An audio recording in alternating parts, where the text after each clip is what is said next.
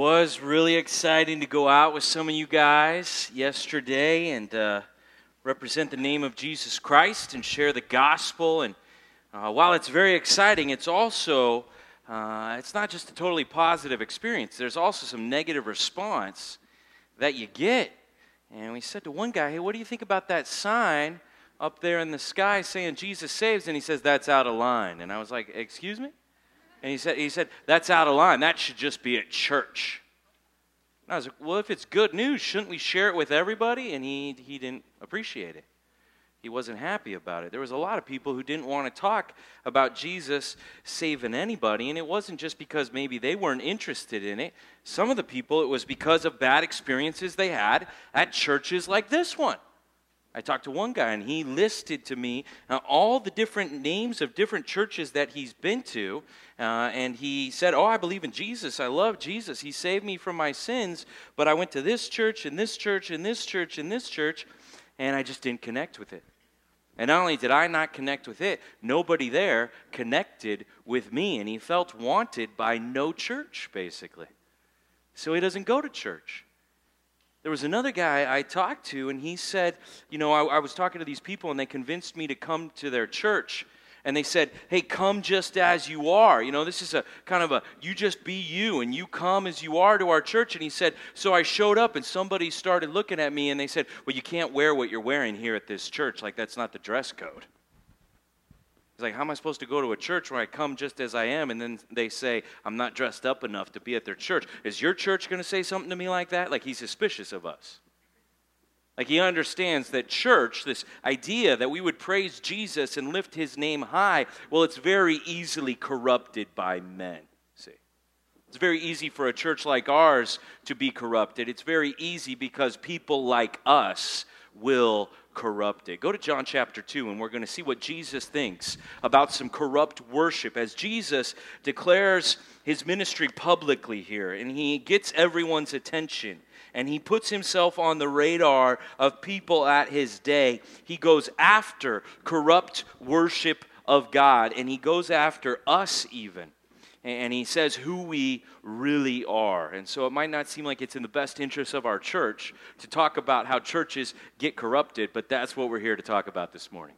And it might not seem like it's in your best interest to be confronted with how corrupt you are, but that's also what we're going to talk about here this morning. That's where our text takes us. We're going to look at John chapter 2, verse 13. We're just working our way through this book, the Gospel of John.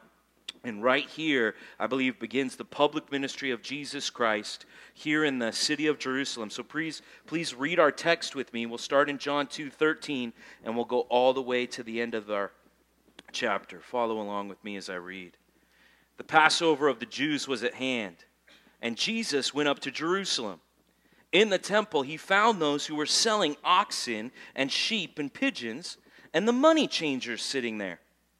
And making a whip, of cords.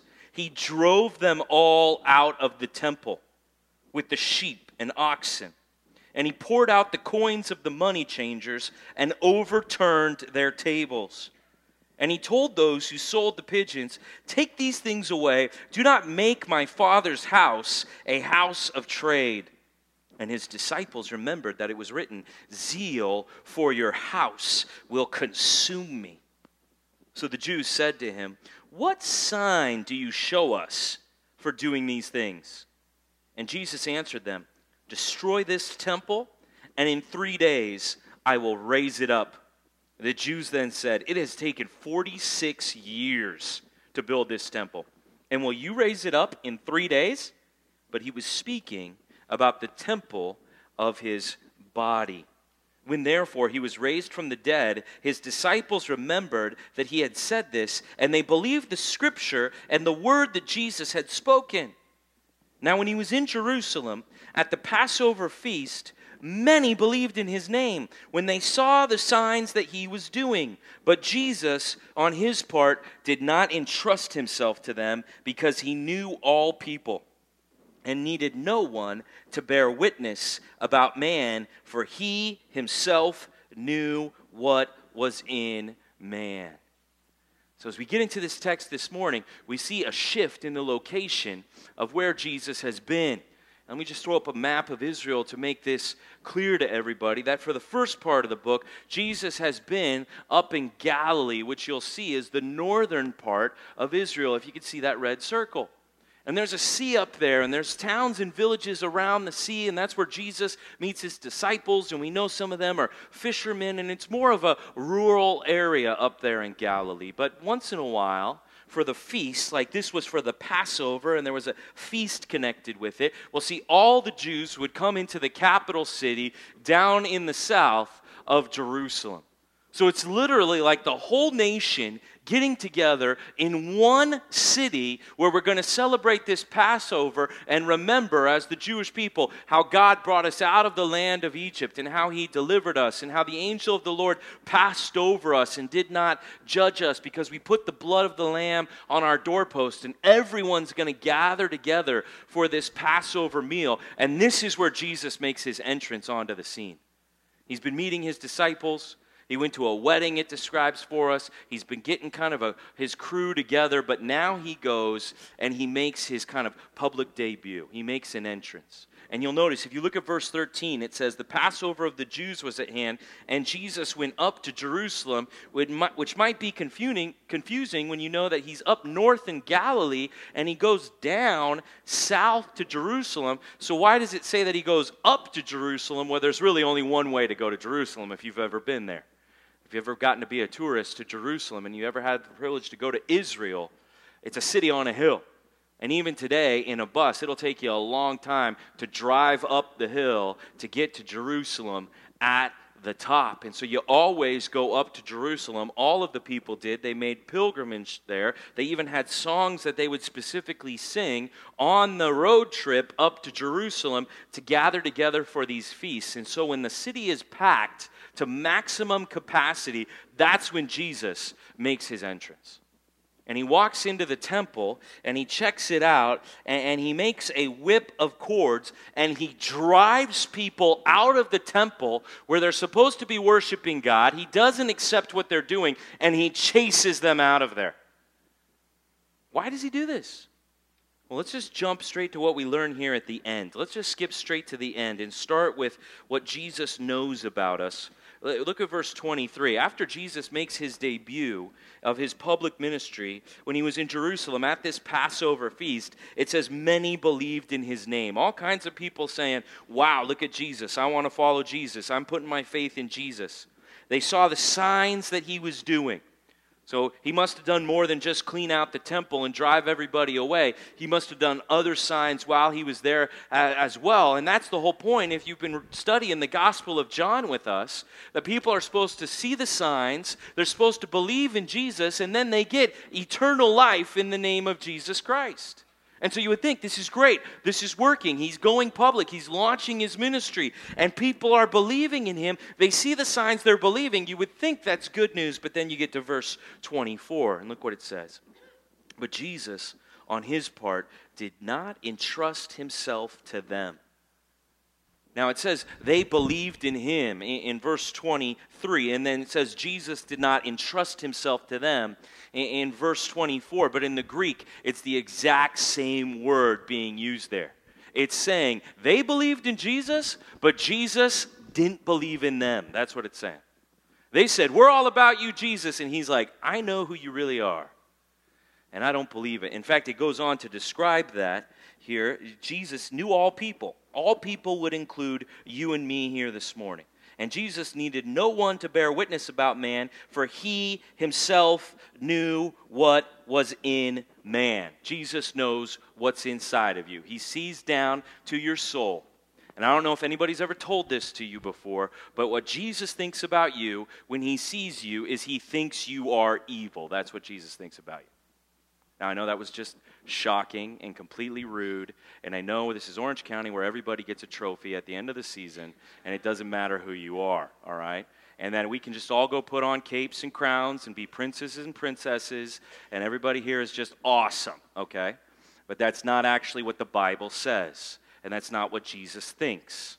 In fact, if you were here last week, we had this encouraging sermon about prayer. Was anybody here last week? And it was like if you pray to your Father in heaven, He's going to give you good gifts. Anybody remember that? It's like this encouraging, inspiring thing. And Jesus is like, God's going to give you good gifts because if you're evil and you know how to give good gifts to your kids, imagine how much a good God can give good gifts. And what we kind of skipped over was the fact where He just kind of dropped that we're evil in the middle of all that. Okay? A lot of people like to skip over that part, maybe. Go to Mark chapter 7. And uh, maybe you think, well, it doesn't say that there. I think you're reading that into it. Well, let's just make it abundantly clear. Look at what Jesus says here in Mark chapter 7, verse 14, just a few pages over to the left in your Bible, page 843, if you got one of our Bibles here. And Jesus now is going to give us some teaching on what he thinks about us. Eh, what defiles a person is the heading here. Mark chapter 7, verse 14. And he called the people to him again. So he gathers all the people around. He wants to teach them something. And he said to them, Hear me, all of you. Everybody's got to listen to this. And I need you to understand something. Hear me, all of you, and understand. There is nothing outside a person that by going into him can defile him. It's the things that come out of a person are what defile him. There's kind of a couple of levels that this is working on because if you were a Jew and you were living under the old covenant that's given to us in the Old Testament, there were all these ceremonies where you had to make sure that you were clean and not uh, defiled. Like if you didn't ceremonially wash your hands a certain way, and there were things you couldn't eat, and there were things you couldn't touch, and there was all these things. Like if you did one of these things, you could be defiled, you could become unclean. There were all these laws. And he's saying, hey, it's not about keeping all of these laws. It's not about doing good things on the outside. It's about what comes from the inside. Another more practical way he's making this analogy is it's not the food that you eat that's gross, it's when the food goes out of your body that's gross. That's kind of the thing that he's uh, referring to here. And, and, nobody seems to get what he's saying. In fact, look at verse 17. When he had entered the house and left the people, his disciples now, his, his learners, his followers, they asked him about the parable because they didn't fully understand what Jesus was saying. And he said to them, Then are you also without understanding? Like, even you guys don't get this?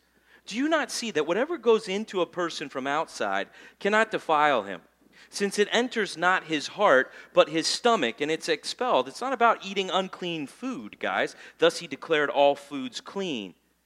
And he said, No, let me make it straightforward. Let me just be very clear. What comes out of a person is what defiles him. For from within, out of the heart of man, come evil thoughts, sexual immorality, theft, murder, adultery, coveting, wickedness, deceit, sensuality, envy slander, pride, foolishness. All these evil things come from within and they defile a person. Jesus wants to make it very clear. You haven't just said some bad things. You haven't just done some bad things. You haven't maybe just thought some bad things. No, you are a bad thing. That's what Jesus is saying. You're a bad person. The reason you do evil is because that is who you are in your core, if we could get inside of you, you are an evil person. That's the way you came into the world. This is what the Bible clearly teaches. In fact, it's not just Jesus saying it, it goes all the way back to the Old Testament. Turn with me to Jeremiah 17, and I really want everybody to see this. This is kind of a, a foundational passage in the scripture, it gets quoted all of the time. Jeremiah, now you're going to might have to look up the table of contents to find out where Jeremiah is at. It's here in the heart of the Old Testament, Jeremiah 17, and we're looking at page 645. Okay? And here's a clear statement about who you are on the inside. Now, Jeremiah chapter 17, verses 9 and 10. In the context here, it's saying, Who are you going to put your trust in? You're going to put your trust in yourself or in man? Or you're you going to put your trust in God? Who is worthy for you to trust? And in case you're tempted to put your trust in yourself, well, let me just tell you about yourself. Jeremiah 17, 9. It says, The heart is deceitful above all things and desperately sick who can understand it? Okay? Here's a verse about your heart. Above all things, it's lying to you, it's deceiving you. It's so warped, it's so twisted That your heart is going to make you think you're a good person when you're really not a good person. Your heart, heart's going to be telling you, look at what you did. Look at how much you care. Look at how good you look. And you're, and you're going to be starting to be deceived into thinking that, yeah, I'm, I'm pretty awesome. It's going to twist you, is what it's saying. Your heart isn't even telling you accurately who you are. You are so lost, you don't even know how lost you are. You can't even find yourself if you try. That's what this verse is saying. Now, that's a little bit different than how we think about the heart, isn't it? right? We got Valentine's Day, and everybody gets a gets a heart, right? Uh, these days we got little emojis. You guys know what I'm talking about? Little little icons we can text each other. And, and this week my wife she sent me the red heart emoji, and that's when I knew she really loved me. You know what I mean? Because she didn't send me the purple heart, the yellow heart. You guys know what I'm talking about? She sent me the red heart, right? Well, we have this like warm fuzzy idea of the heart. Like, oh, if we could get to your insides, you're just lovey dovey and touchy feely. Look at you. No, you're a cesspool of wickedness. That's what the scripture's saying.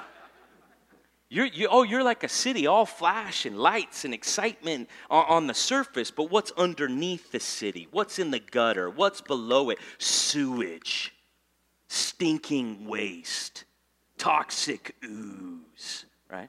Somebody should make an emoji that's like a sewer cap with like green stuff oozing out of it, and we should send it to each other. I heart you. you evil person. I mean, that's what the Bible teaches. Like, I'm sorry if the world has lied to you, and I'm sorry if you've been misled in our culture of self esteem where the most important thing is to love yourself. But let me just tell you what Jesus knows about you and what the Bible's been saying for thousands of years is that you were born into sin. And you are your own worst enemy. You are your biggest problem. That's what the Bible says. And if nobody's ever loved you enough to tell you that before, this is something we all need to hear. This is the truth that God wants to give to us. In fact, there's good news on the end of it. Look at the next verse, verse 10. It says, I, the Lord, search the heart and test the mind. I'm really the only one who can tell you how off you are. I'm, I'm really the only one who's on point, God's saying here. And I'm going to give every man according to his ways, according to the fruit of his deeds.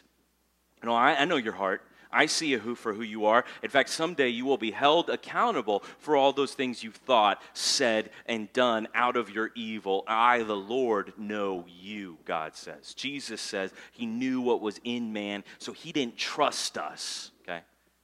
because Jesus knows who we really are. Point number one, let's put it down like this we've got to see that your sin comes from within. You got to see your sin comes from within. There's got to come a, a moment in your life where you declare yourself spiritually bankrupt, where you admit that you are wrong from the inside out. Okay? And we can't blame it on our society. We can't blame it on our family. At some point, we have to own up that we are our own messed up individual. And that's something that every single one of us has to confess. That's what the word confess means. It means to agree with. Okay? So Jesus has said in the scripture that, that we are evil. God says he searches our hearts and minds, and our heart is deceitful above all things and desperately sick. Will you confess? Will you agree with God here today that you are a sinner who has fallen short of his holy standard? Will you admit that? Has there been a point in your life where you came to that realization and you admitted that to God? That's the foundation all these people are like, We believe in you, Jesus. And he looks at their heart and he realizes they don't really know who they are yet. So you can't really come to Jesus. You can't really get to a holy God until you admit that you're a sinner and you need him to do something about it, to save you, to change you. That's the only way you can get into a relationship with him. And we've all got to come to this realization that we are all sinners, and the only way we're ever going to be saved is by the amazing grace of our Lord Jesus Christ. Can I get an amen from anybody on that? Is this a church full of sinners here today, saved by grace? That's who we are, okay? That's who we are. And the first step is to declare ourselves a sinner as we come to God. We confess. We agree with God that that's who I am. We own it. Now go to Proverbs. Let's get some wisdom. We're still here in the Old Testament. A few more pages back to the to the left here, into the heart of the Old Testament. Proverbs chapter 4. Turn with me to page 530 if you got one of our Bibles, and let's get some wisdom. Because here's what happens sometimes is as Christians, we acknowledge that we are sinners. That's something uh, every real Christian is going to own about themselves that, that they have sinned before a holy God. Not just that they've done something wrong, but they are wrong from the inside out. And so we come to God and we admit that we're the problem. And then here's kind of what I see happening we, we get saved by his mercy, he doesn't give us the judgment we deserve. He gives us good things instead. He gives us this new life, and we start to live for Jesus, and we start to read our Bible, and we start to come to church, and we start to think of ourselves as not so much the sinner we used to be. Now we're pretty good, and so when we're having a rough week, we start to ask ourselves, well, why am I having such a rough week? Well, if I've been saved and I'm doing so well in the Lord, well, why am I having a hard time? And we start to think to ourselves, you know, I really didn't like what my spouse said to me the other day. I really didn't appreciate that. And then I got these kids at my house, and they always are complaining. I don't know if anybody else has kids like that at their house. They always want more stuff. And, and then I was at work, and my boss told me to do this, and I was like, what is my boss telling me to do stuff for? And then I was driving on the freeway, and I'm like, why are there always other people on the freeway? Right? And it's like, oh, I'm a sinner. I need to be saved. And what's everybody else's problem? See? That's what easily happens. It's called blame shifting, and we're all really good at it. Have you ever noticed that?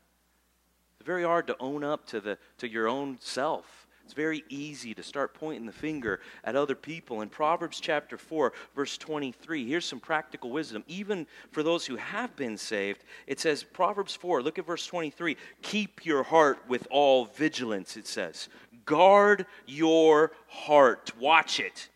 For from it flow the springs of life. Like everything that you do in your life comes from the inside out. It comes from Mission Control Center right here, your soul, who you really are inside of your body. That's where your life comes from. So guard your heart. And if you keep reading in, in verse 24, it's going to talk about your speech. In verse 25, it's going to talk about your eyes. In verse 26, it's going to talk about your feet. And it's saying everything you say and everything you see and everywhere you go, it all comes from your heart. So guard your heart.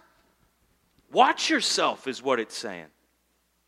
Now, this passage has been so misused and abused and twisted as we do as sinners. We corrupt the pure word of God and we change it for our own purposes. And since I had the privilege of serving as a youth pastor, working with high schoolers and college age young people for over 10 years of my life, I usually heard this verse and it was said in a, in a wrong way. And it was said to all the, the young ladies, all of you who haven't uh, gotten married yet, you young ladies, you princesses, just waiting for your knight in shining armor to come and just uh, sweep you off your feet. You better guard your heart, ladies, because there's going to come some evil guy and he's going to want to date you, so guard your heart. All you little Red Riding Hoods, the big bad wolf is coming. So you better, you pure, innocent young ladies, watch out for the men here in this room. That's usually how we use that scripture. Like, protect yourself, O innocent ones, from the evil that is without there. That is not what this verse is saying. The spears are pointed right at you in this verse. If we're guarding your heart from something, it's from you. You're the evil one. That's who we're watching. We're keeping our eye on you. We're not protecting you from other people. We're protecting other people from you, you young ladies. You're the one who wants that sketchy guy because you're sketchy too. That's how it works. All right? Guard your heart means, to put it in the modern vernacular, you better check yourself or you wreck yourself. That's what it means. It means you're going to mess up your own life unless you are watching yourself. So, not only should we declare ourselves sinner and beg for the mercies of, the, of a holy God, should we say we were sinners from the beginning, but even as saved people, if you don't watch yourself, that sin will end up causing destruction in your life and ruining relationships, and you'll start thinking that everybody else is giving you a hard time. And how many of us had a problem this week that we blamed on somebody else when if we were guarding our heart, we would have looked at ourselves and we would have realized I'm contributing maybe even the majority to this problem right here. And I think peace means when are they going to surrender when really I'm the one who should start the peace process right now by saying sorry and confessing what I have done to make our marriage this way, or our family this way, or our work environment this way, or wherever the sin may be. See? Are we watching ourselves? See, if Jesus doesn't trust us, then maybe we shouldn't trust ourselves either, huh? Maybe he's on to something. See? If he's not going to believe in us, well, maybe we should guard our hearts and make sure that we're headed in the right direction. Go to even further back to the book of Psalms, the next book over. Go to Psalm 51 with me. And we just got to get down to the basic statement that summarizes this doctrine I'm trying to give to you in theology. What we're talking about here this morning is called total depravity. That's what it is. That we are all born rotten to the core with your stinking cesspool of wickedness that is your heart inside of you. And that's what the Bible says, whether we feel good about it or not. It says this in Psalm 51 when David is confessing his sin of adultery and he's confessing his sin of murder, acts that he has done. He doesn't just ask for forgiveness for the things that he has done, he confesses himself to be a sinner. Look at Psalm 51, verse 5. And look what he says. He says, Behold, I was brought forth in, what's the word there? Shout it out iniquity. That's a word for sin. And in sin did my mother conceive me. From the very beginning, when I was still in my mother's womb, from the day that I was born, I was a sinner. That's why I did these things, David says. He agrees with God, he owns it. This is how I was born, corrupt from day one. That's me.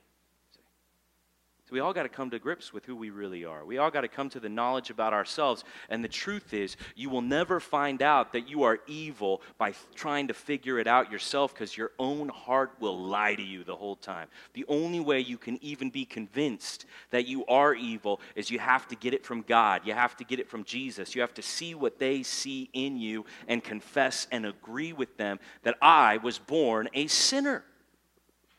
You know, we have a lot of testimonies here at our, at our church, and we've been doing baptisms here at our church, and we get to hear testimonies, and we love hearing about how Jesus saves people at our church. But we got a lot of testimonies here that start out like, I was born into a Christian family. Have you heard that testimony before? I mean, that's the majority of testimonies actually here at our church. One day, I think, in this service, we had four baptisms in a row, and they all started with, I was born into a Christian family. And my parents were Christians. And I grew up going to church and I went to a Christian school. And what they're basically telling you there is like, well, I had this idea that I was good because things around me were good. But where did every one of those testimonies end up?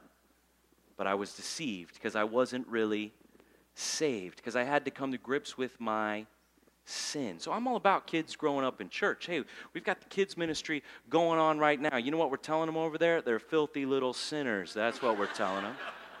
That's what we're telling them. Okay? That's what they're preaching right now. They got a song with hand motions. Not really, but that would be cool. Okay? I mean, maybe there's even here among us in this room, there's this idea, well, I kind of started out right because of my parents or my upbringing or, or what I knew. Maybe we should begin the testimonies around here where I was born a sinner. See? Everybody here actually starts the same exact way. Born in the same exact sin. And when was the day that you admitted that to a holy God when you came to Him and you agreed and you said, I agree with you, that's who I am? See, that's what you got to to get with God, you got to get on the same page, not only about who he is, but about who you are. You have to come to an agreement with God that you are evil and to say that about yourself just like Jesus would say it about you. Now go back to John chapter 2 because we got to start with that idea, I think. That's why we kind of skip to the end of our passage as we now go through it because that explains why Jesus is so upset with what is happening here, okay? Because this is the temple I mean, if Jerusalem is the center of Israel, where everybody comes to this city on a hill to celebrate the Passover and these feasts, well, the center of the city is the temple. It's the place where the people are supposed to be worshiping God. and it has a room in it called the Holy of Holies that only one man, the high priest, is allowed to go into, and he can only go in there one day of the year because it is so set apart because it represents the very presence of a holy God himself. And see, that's why people don't want the good news that Jesus saves because they don't understand the fundamental problem that if God is holy in heaven and no sin is allowed, then I'm not going to heaven because I am a sinner. And so I am born at enmity with God, separated from Him.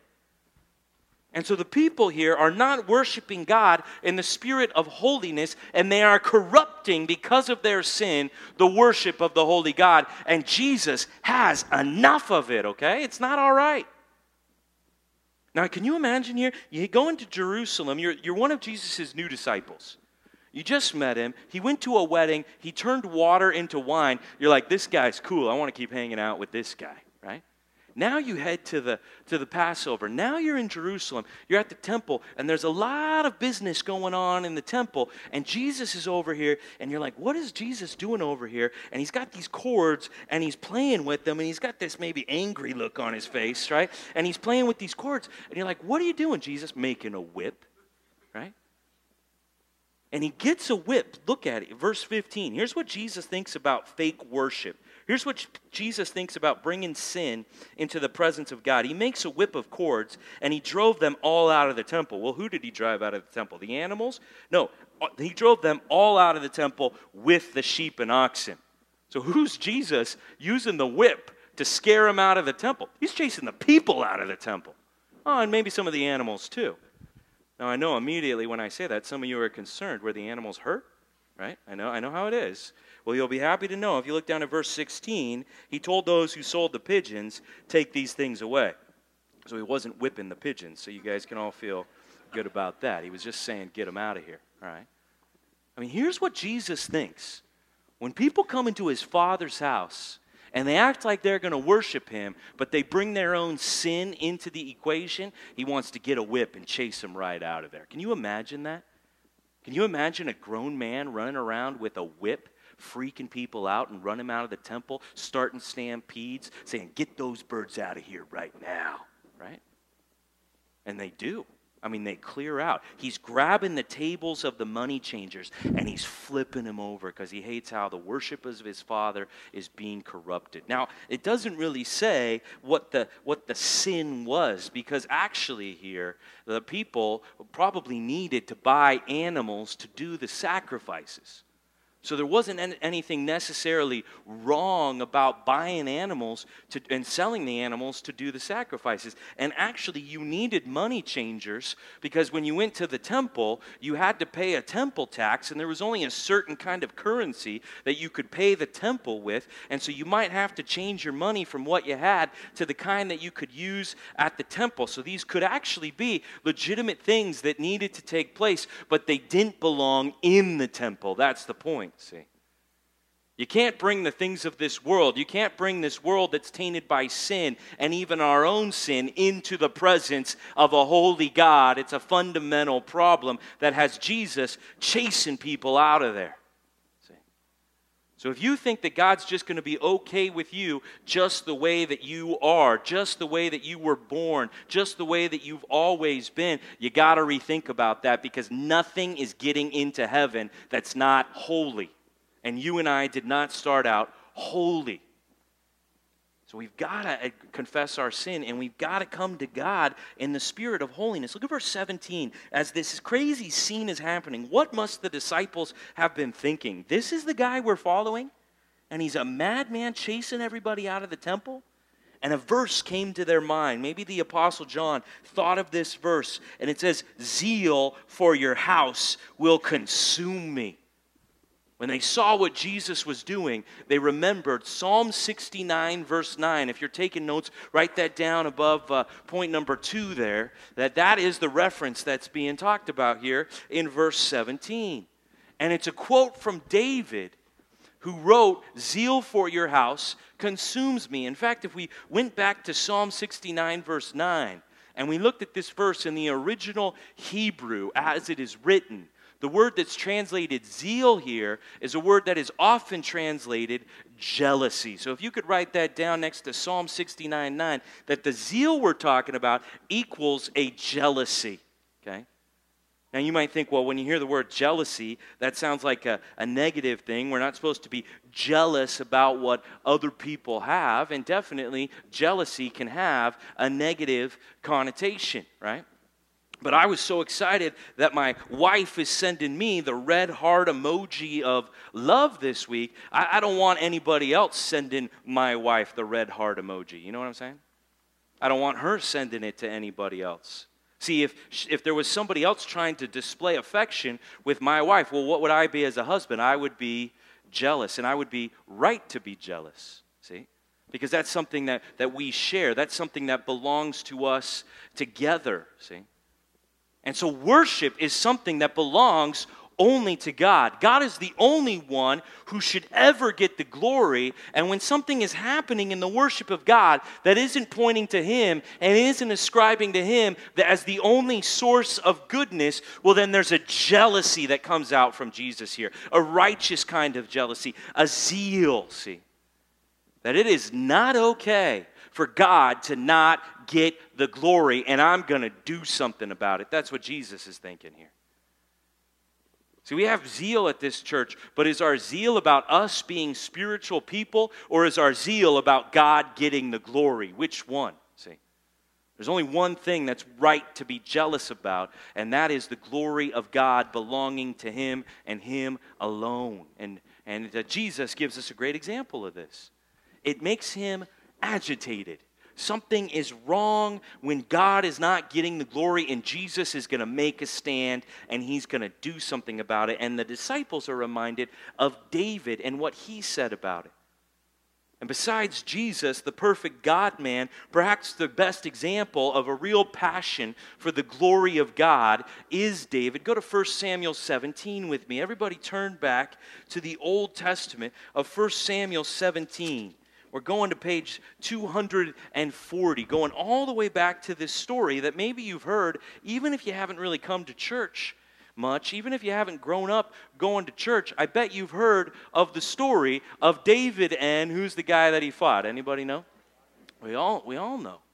People who don't know even believe in the Bible know the story and the way the story works. And we've tried to make what this story is about clear here at our church on multiple occasions because usually this is the story that shows up in the football locker room before the game. You know what I mean? And we're this, we're this little school over here that doesn't have funding for the football team, and we've got no scholarships, and we've got no recruits, and we're playing the, playing the prep team down the street, and they've got all kinds of money, and so we're going to go fight these guys like David and Goliath. Put them in, boys. You know, that's how it works all you underdogs, all you weak people, let's go beat up the bullies. Yeah, I mean, that's usually how it is. Underdogs unite, right? That's not what the story of David and Goliath is about at all. And in fact, the story is the exact opposite of that. Go to 1 Samuel 17 and look at verse 45. David tells us why he fought the giant. It wasn't to inspire future underdogs across the world. No, David fought the giant for a very specific reason that he says right before he killed him in front of everybody. Then David said to the Philistine, You come to me with a sword and with a spear and with a javelin, but I come to you in the name of the Lord of hosts, the God of the armies of Israel, whom you have, here's the key word of 1 Samuel 17, circle this, underline it, whom you have defied.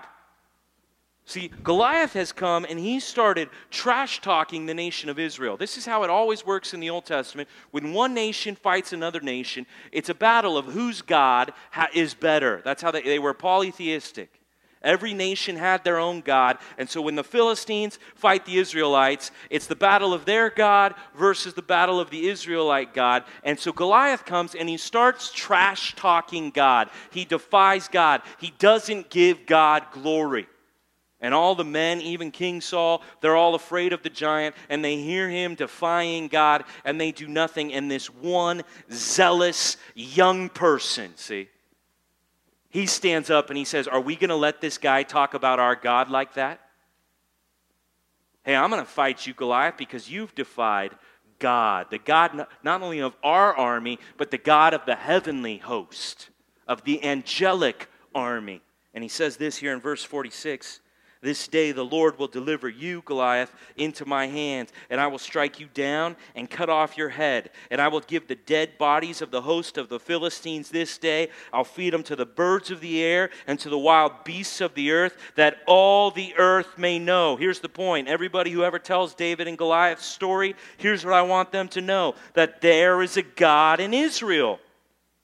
I want everybody to know that the glory belongs to God, and you don't mess with him and that all this assembly may know that the Lord saves not with sword and spear. No, the battle is the Lord's, and he will give you into our hand. I want everybody to know right now, everybody all over the earth, and everybody here hearing me right now, that the glory belongs to God. Can I get an amen from anybody on that? It's the whole point. Because if you're a sinner and I'm a sinner, and the only way that any of us is doing anything good is by the grace of God, then we got to make sure at the end of the day that God gets all of the credit. That's what we need to make sure. Okay? It's very important. Is your zeal about you doing things? Is your zeal about you being known as a man or woman of God, as a, as a strong spiritual person, or is your zeal for the glory of God? That's something every Christian needs to ask themselves here today. Am I really jealous that God is getting the glory? Or am I getting in the way of that? Am I corrupting the worship of God by putting myself in the middle of it? See?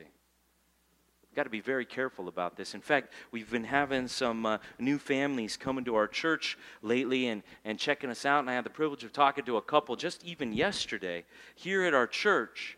And they said they've been listening to these testimonies and the baptisms, and they, they had a concern. And I thought their concern was worth sharing with our entire congregation that they kept hearing people say how great it was when they came to Compass Bible Church, and they kept hearing that name. People seemed really excited about what was going on at the church. And in fact, even some people would shout out specific people that had helped them, that had mentored them, that had discipled them. And they were concerned that the church not get the glory, but that God alone, that the name of Jesus, get the glory. I think that's a very valid concern for all of us to consider. If you're excited that God's brought you here to our church, if you're excited about other people that God's put in your life who are showing you the truth and loving you, well, if you want to praise the Lord for our church or praise the Lord for the, those people, that's great. Just make sure you're actually praising the Lord. Make sure you're actually giving him the glory because he's the one that's doing anything good through anybody here at this church. Compass Bible Church has not saved one person. Can I get an amen from anybody on that? You haven't saved one person. Don't go talking about me like I've saved anybody or done anything around here because I don't deserve any credit, all right? Nobody here does. There's one name that we want to see lifted high. There's one name that we are zealous for his glory, and it bothers me when people don't give it to him, and that's the name of Jesus Christ. See? And I don't want this church to get corrupted by me, and I don't want it to get corrupted by you either. And that's something we should be praying for here at this church. That the pure worship of Jesus will not get corrupted by us and our sin. Point number two, let's put it down like this. We need to get zealous God gets the glory. We need to get zealous that God gets the glory, a right kind of jealousy, that people are not worshiping God, their creator, as they ought to, and turning to Him in their sin for their salvation. And Jesus is getting a whip and he's chasing people out of the temple. J- David is getting a stone and he's slinging it at the giant's head. What are you doing because you are zealous for the glory of God? See, that's a real kind of zeal that all of us need to have. Go back to John chapter 2, and, and, we can see that we need to make a comment here, I believe, that there is a very specific kind of corruption. Corruption comes uh, in the worship of God. You know, people don't like religion because it's so filled with hypocrisy. And religion is just man's way of getting to God. And, and it brings the sin into the worship and it ruins the whole thing. That's why people are getting tired of church, tired of religion, because they've had enough of the fakeness, enough of the sin being brought into the worship of God. And there's one resounding complaint that comes against churches all the time, and it's what Jesus says here in verse 16. He told those who sold the pigeons, Hey, get those birds out of here, take these things away. Do not make my father's house a house of, what does he say there? A house of trade. Don't turn the temple into a market, is what he's saying.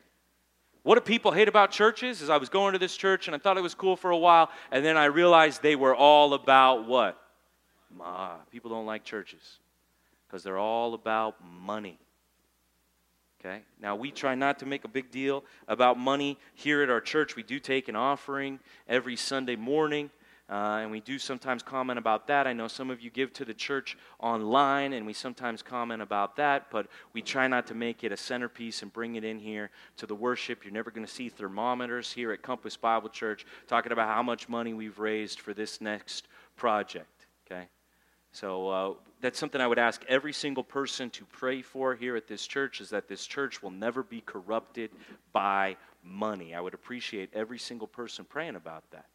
And we have a system set up in place where we try to be very careful about that. We have a board of pastors from the Compass Bible Church that planted us here, and they are overseeing every single line item of our budget, including the salary of everybody here who is on staff. There is not a dollar spent that is not talked about in these meetings that we have at the board here at this church. Okay, so we do have a, a system of checks and balances to make sure that this church doesn't get corrupted by money, that, uh, that our best intent at least, but I would really appreciate your prayers that that would never become the issue. I appreciate those of you who give. I mean, obviously, we'll get the texts that will lead us to talk about money and even giving to the church from time to time. We can't do the things we do here at this church without money, so it is, I mean, many people have, God has provided through the giving of his people here at this church so that we don't want or need anything here at this church. So praise the Lord and give him the glory for that. But it is money that is at the heart here. Okay? That the fact that the selling of these things is not in the market, but it's in the temple, that is the core problem that has Jesus whipping people out of there is money has become in a place where it should not be in the worship of God. So let's all take uh, that to heart and let's pray that for our church that will be about sinners coming to worship a holy God in the name of Jesus and money will never get in the way. And the Jews here ask Jesus in response to this, driving out of the temple and overturning the tables, they ask him one of the dumbest questions you could ask. Look at verse 18 right here, okay? And this is a typical response of the Jews. They said to him, What sign do you show us for doing these things?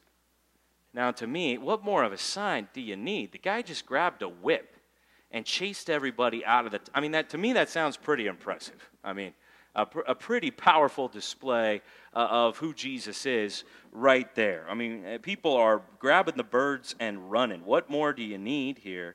Um, but it's just a statement of disbelief.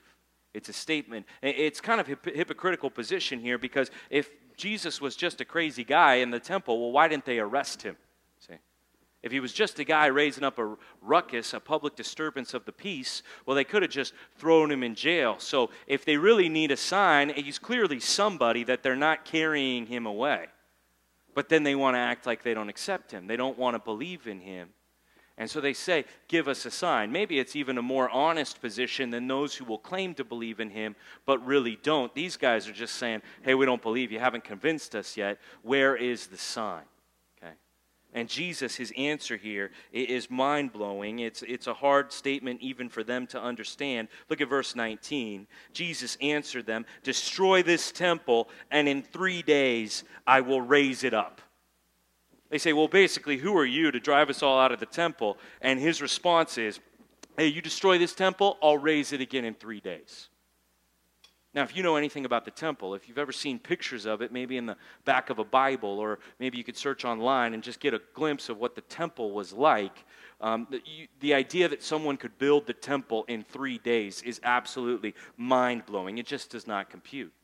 I mean, when you read about Solomon originally building the temple, it was a massive undertaking. And then the temple was destroyed by King Nebuchadnezzar in 586 BC. And there was the exile of the people. And when they came back, man, rebuilding the temple was a long process. And then now, here in the time of Jesus, Herod has decided to do some reconstruction on the temple. And it's a process that's been going on for 46 years. And if you do ever get to go to Jerusalem, even today, when all that's left of the temple is the wailing wall there, you just get this impression of how massive it must have been. And the stones, you can even go underground and you can see some of the foundation stones that make up the temple. And you're just thinking, how did they even get rock to be that big? It's just absolutely amazing, the foundation of this temple. And for Jesus to say he's going to rebuild it in three days, nobody understands what he's saying here and they're just blown away.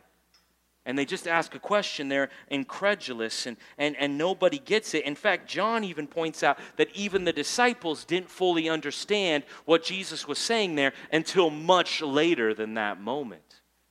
And this is the same answer that Jesus gives every single time someone says, Show us a sign. He always gives the same answer. Go to Matthew chapter 12. Turn over to Matthew, just a few books over, the beginning of our New Testament, another gospel of Jesus here. Look at Matthew chapter 12. Please turn there and look at verse, uh, verse 38 with me. Let's start there. Here's another occasion where the religious leaders of the, of the Jews, they come and ask Jesus for the same thing. Show us a sign so that we'll believe in you. This is Matthew 12, 38, page 817. If you got one of our Bibles, then some of the scribes and Pharisees answered him, saying, Teacher, we wish to see a sign from you. You want us to believe in you? Show us a sign. Prove it to me, they say. And here's Jesus' answer. But he answered them, an evil and adulterous generation seeks for a sign. There he is again. What is he calling people? Evil. Oh, okay, evil people. You want a sign? And that's what he says. Well, no sign will be given to it except for the sign of the prophet Jonah. Now, we actually went through the book of Jonah this summer. Anybody here for that? Anybody remember we went through the book of Jonah? And the first thing that everybody knows about Jonah is the guy got swallowed by a a great fish, or some of you said whale. There's a lot of debate about that, right? Because it's like the most interesting thing that happens in the book. A guy gets eaten by some underwater sea creature, not, not sure who it is, very intriguing, and then he lives. But see, we learned that wasn't the most important part. In fact, look what Jesus says right here in verse 40. For just as Jonah was, here's actually the significance of being in the great fish, as he was three days and three nights in the belly of the great fish so will the Son of Man be three days and three nights in the heart of the earth. So, what was the point of the story of Jonah? Well, that the guy was in the fish for three days and then he came up, destroy this temple and I will rebuild it in three days. What does Jesus say? You want to see a sign? You don't believe in me? Well, I'll show you a sign. I'm going to die, and guess what I'm going to do on the third day? I'm going to rise again. How's that? You want to believe that? That's what he's saying. You want to see something? Well, after I'm gone, count them and I'll be back. That's what he's saying. That's his prophecy about himself. That's the temple he's referring to is himself. See?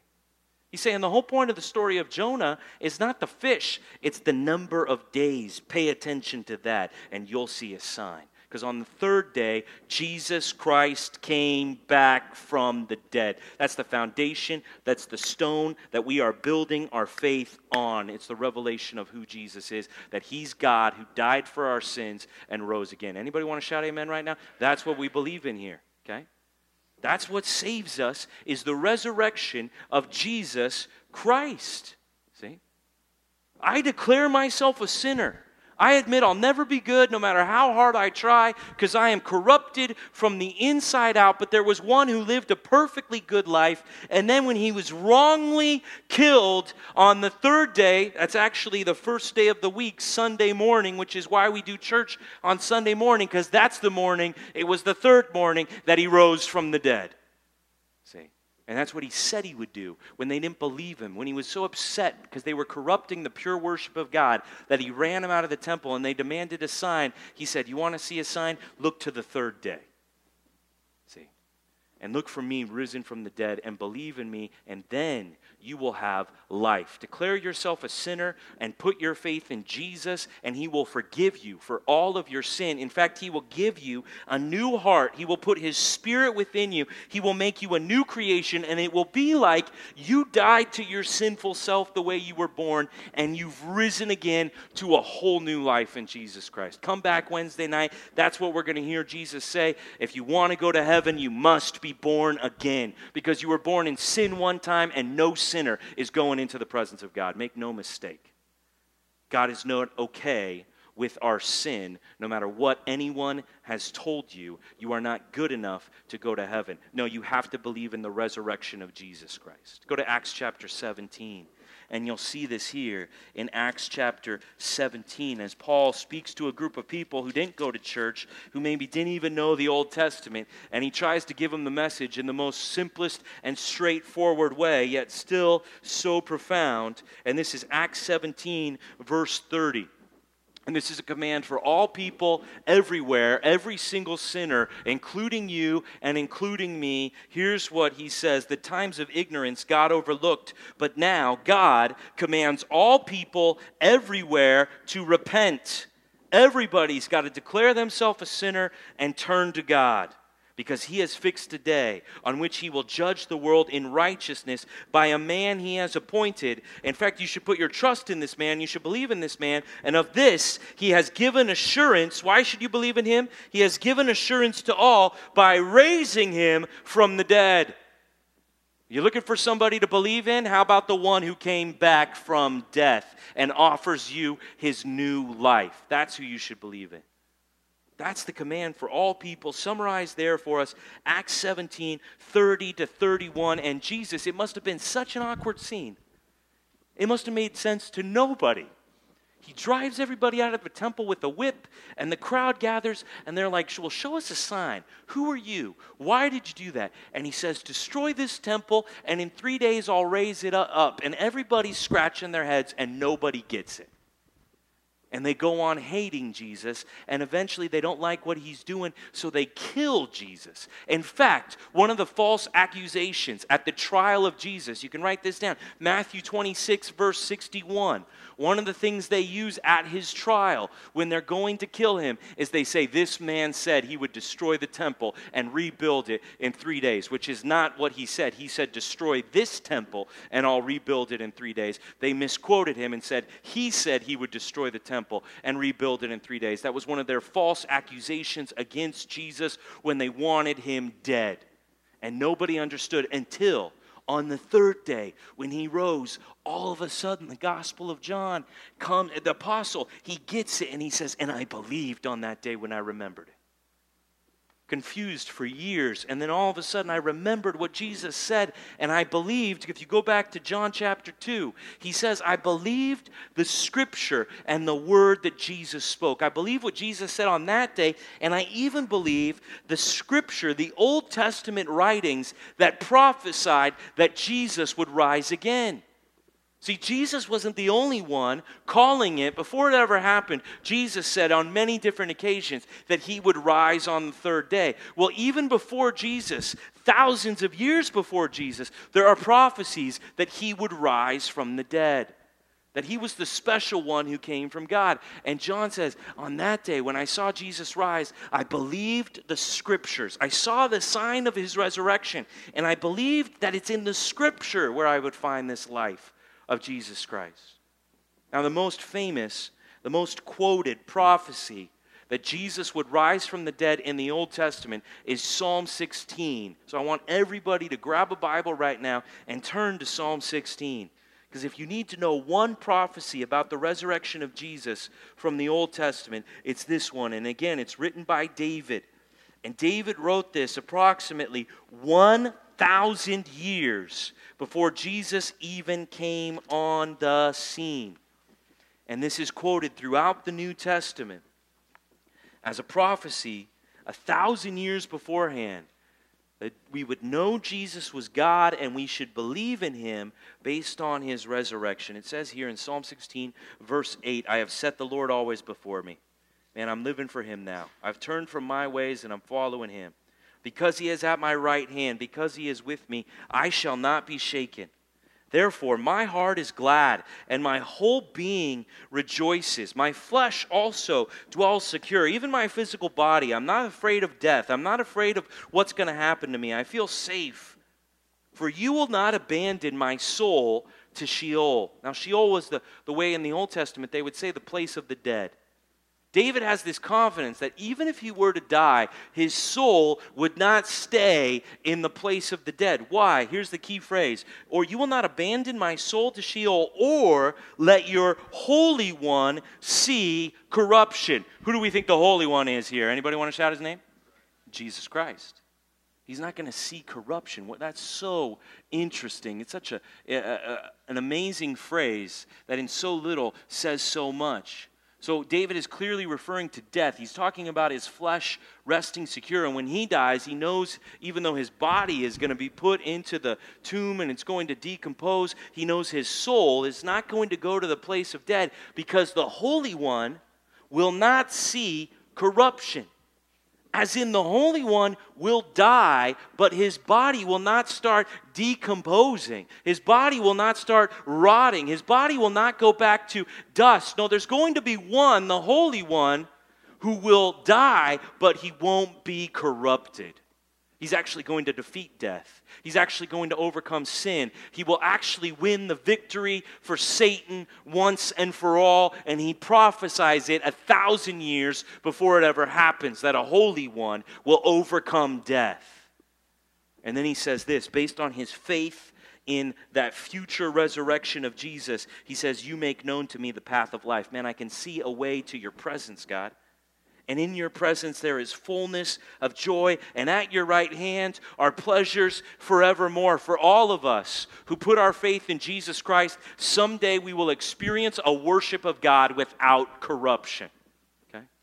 You will not have any more inclination to sin inside of you at all.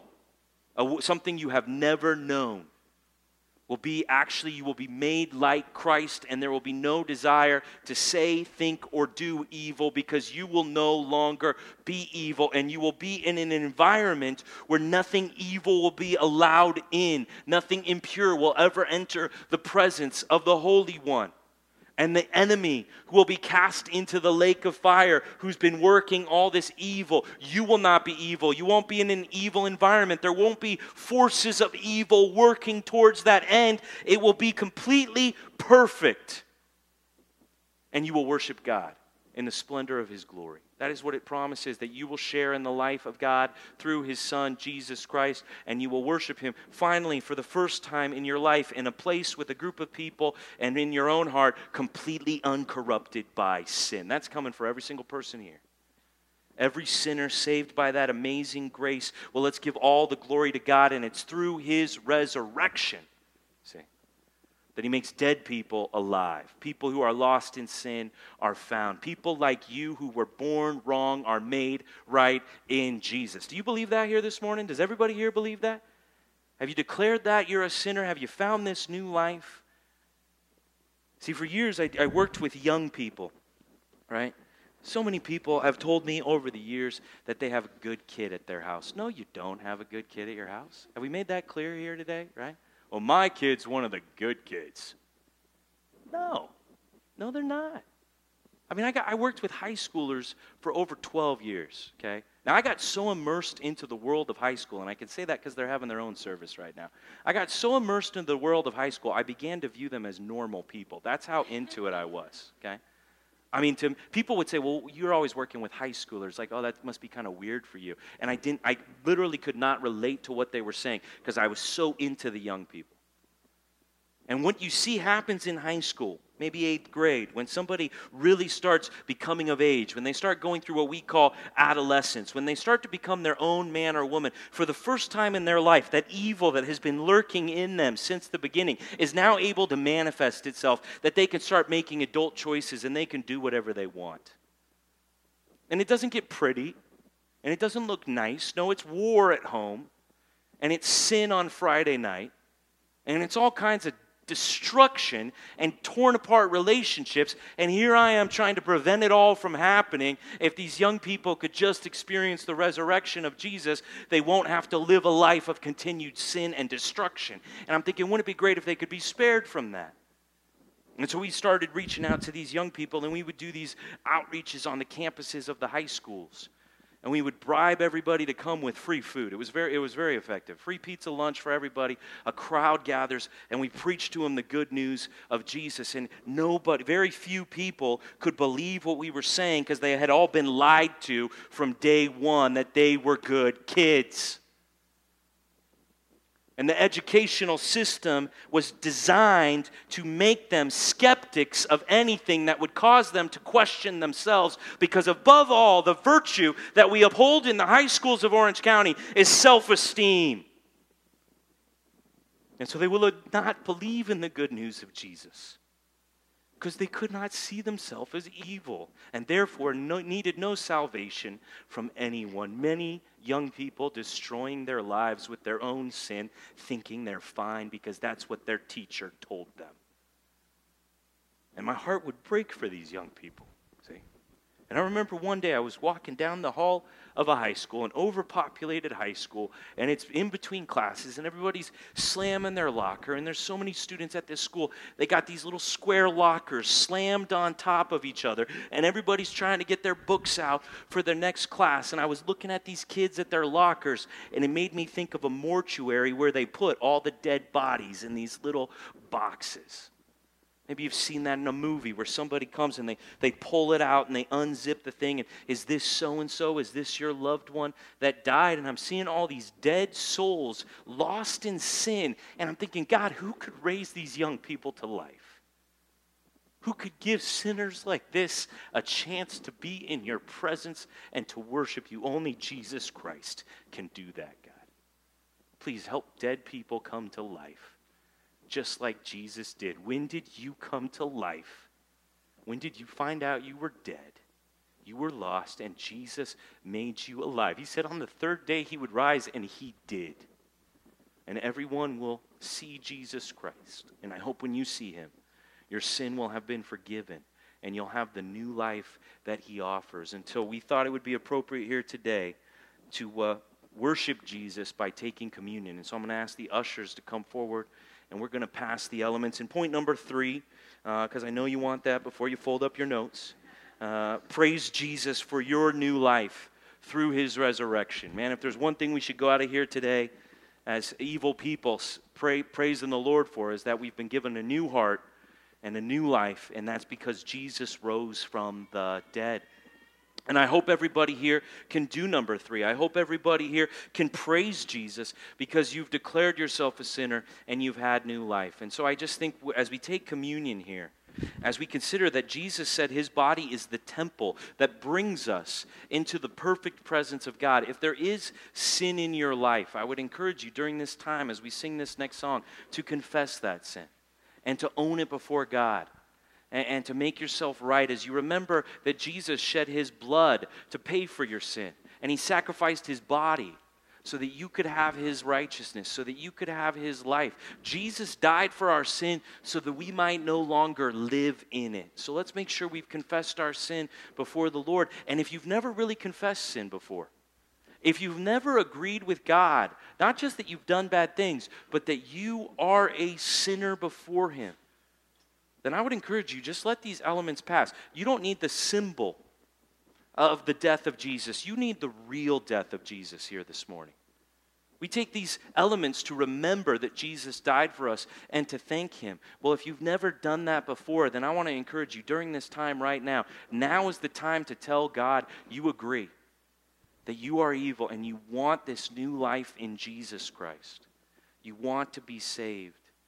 And now, you, if you're convicted of your sin, if you're hearing this sermon, don't leave here and go on with your life. I beg of you, I plead with you right now. If you can hear my voice and you know you are a sinner, call out to God and ask Him to save you during this time. And so let me pray as we get into this time of communion. God, we, we just thank you so much. God, that if there was a way to you and we were supposed to go there, we would always corrupt it every single time, God. We would ruin your worship because of our sin. We confess that. If you gave us a temple and you told us everything to do, we would break the rules every time because of the sin within us.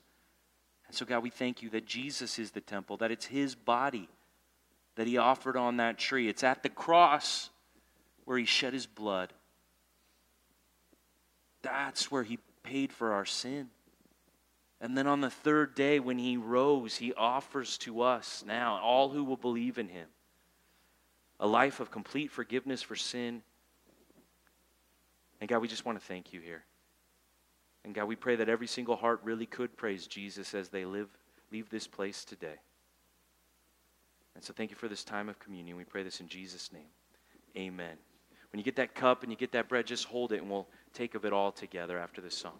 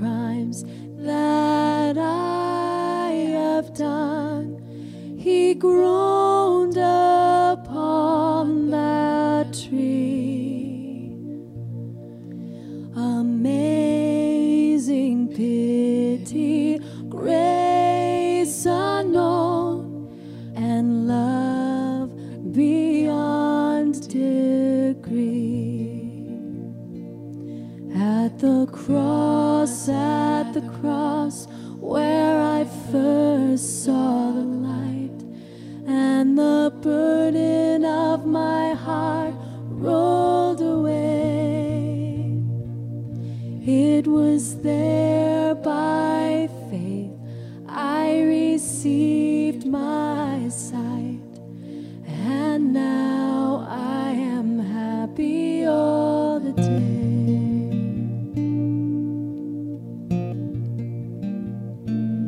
At the cross, at the cross, where I first saw the light, and the burden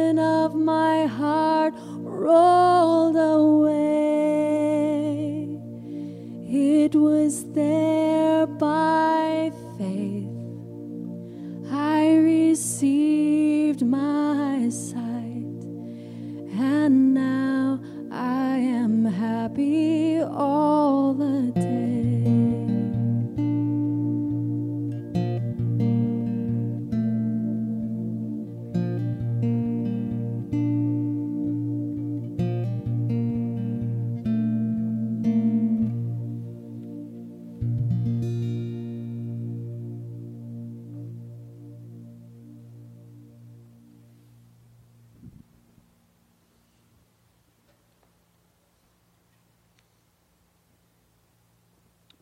take these elements together, we are declaring that we were once lost in sin, but it is because Jesus died and rose again that we can have a new life. Let us take these together.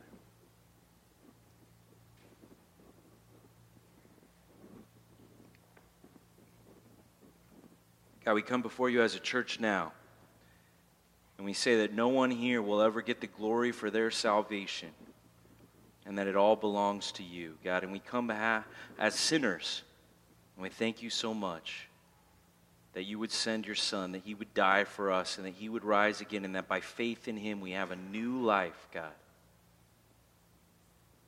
And so let us have a great time today praising Jesus and thanking him.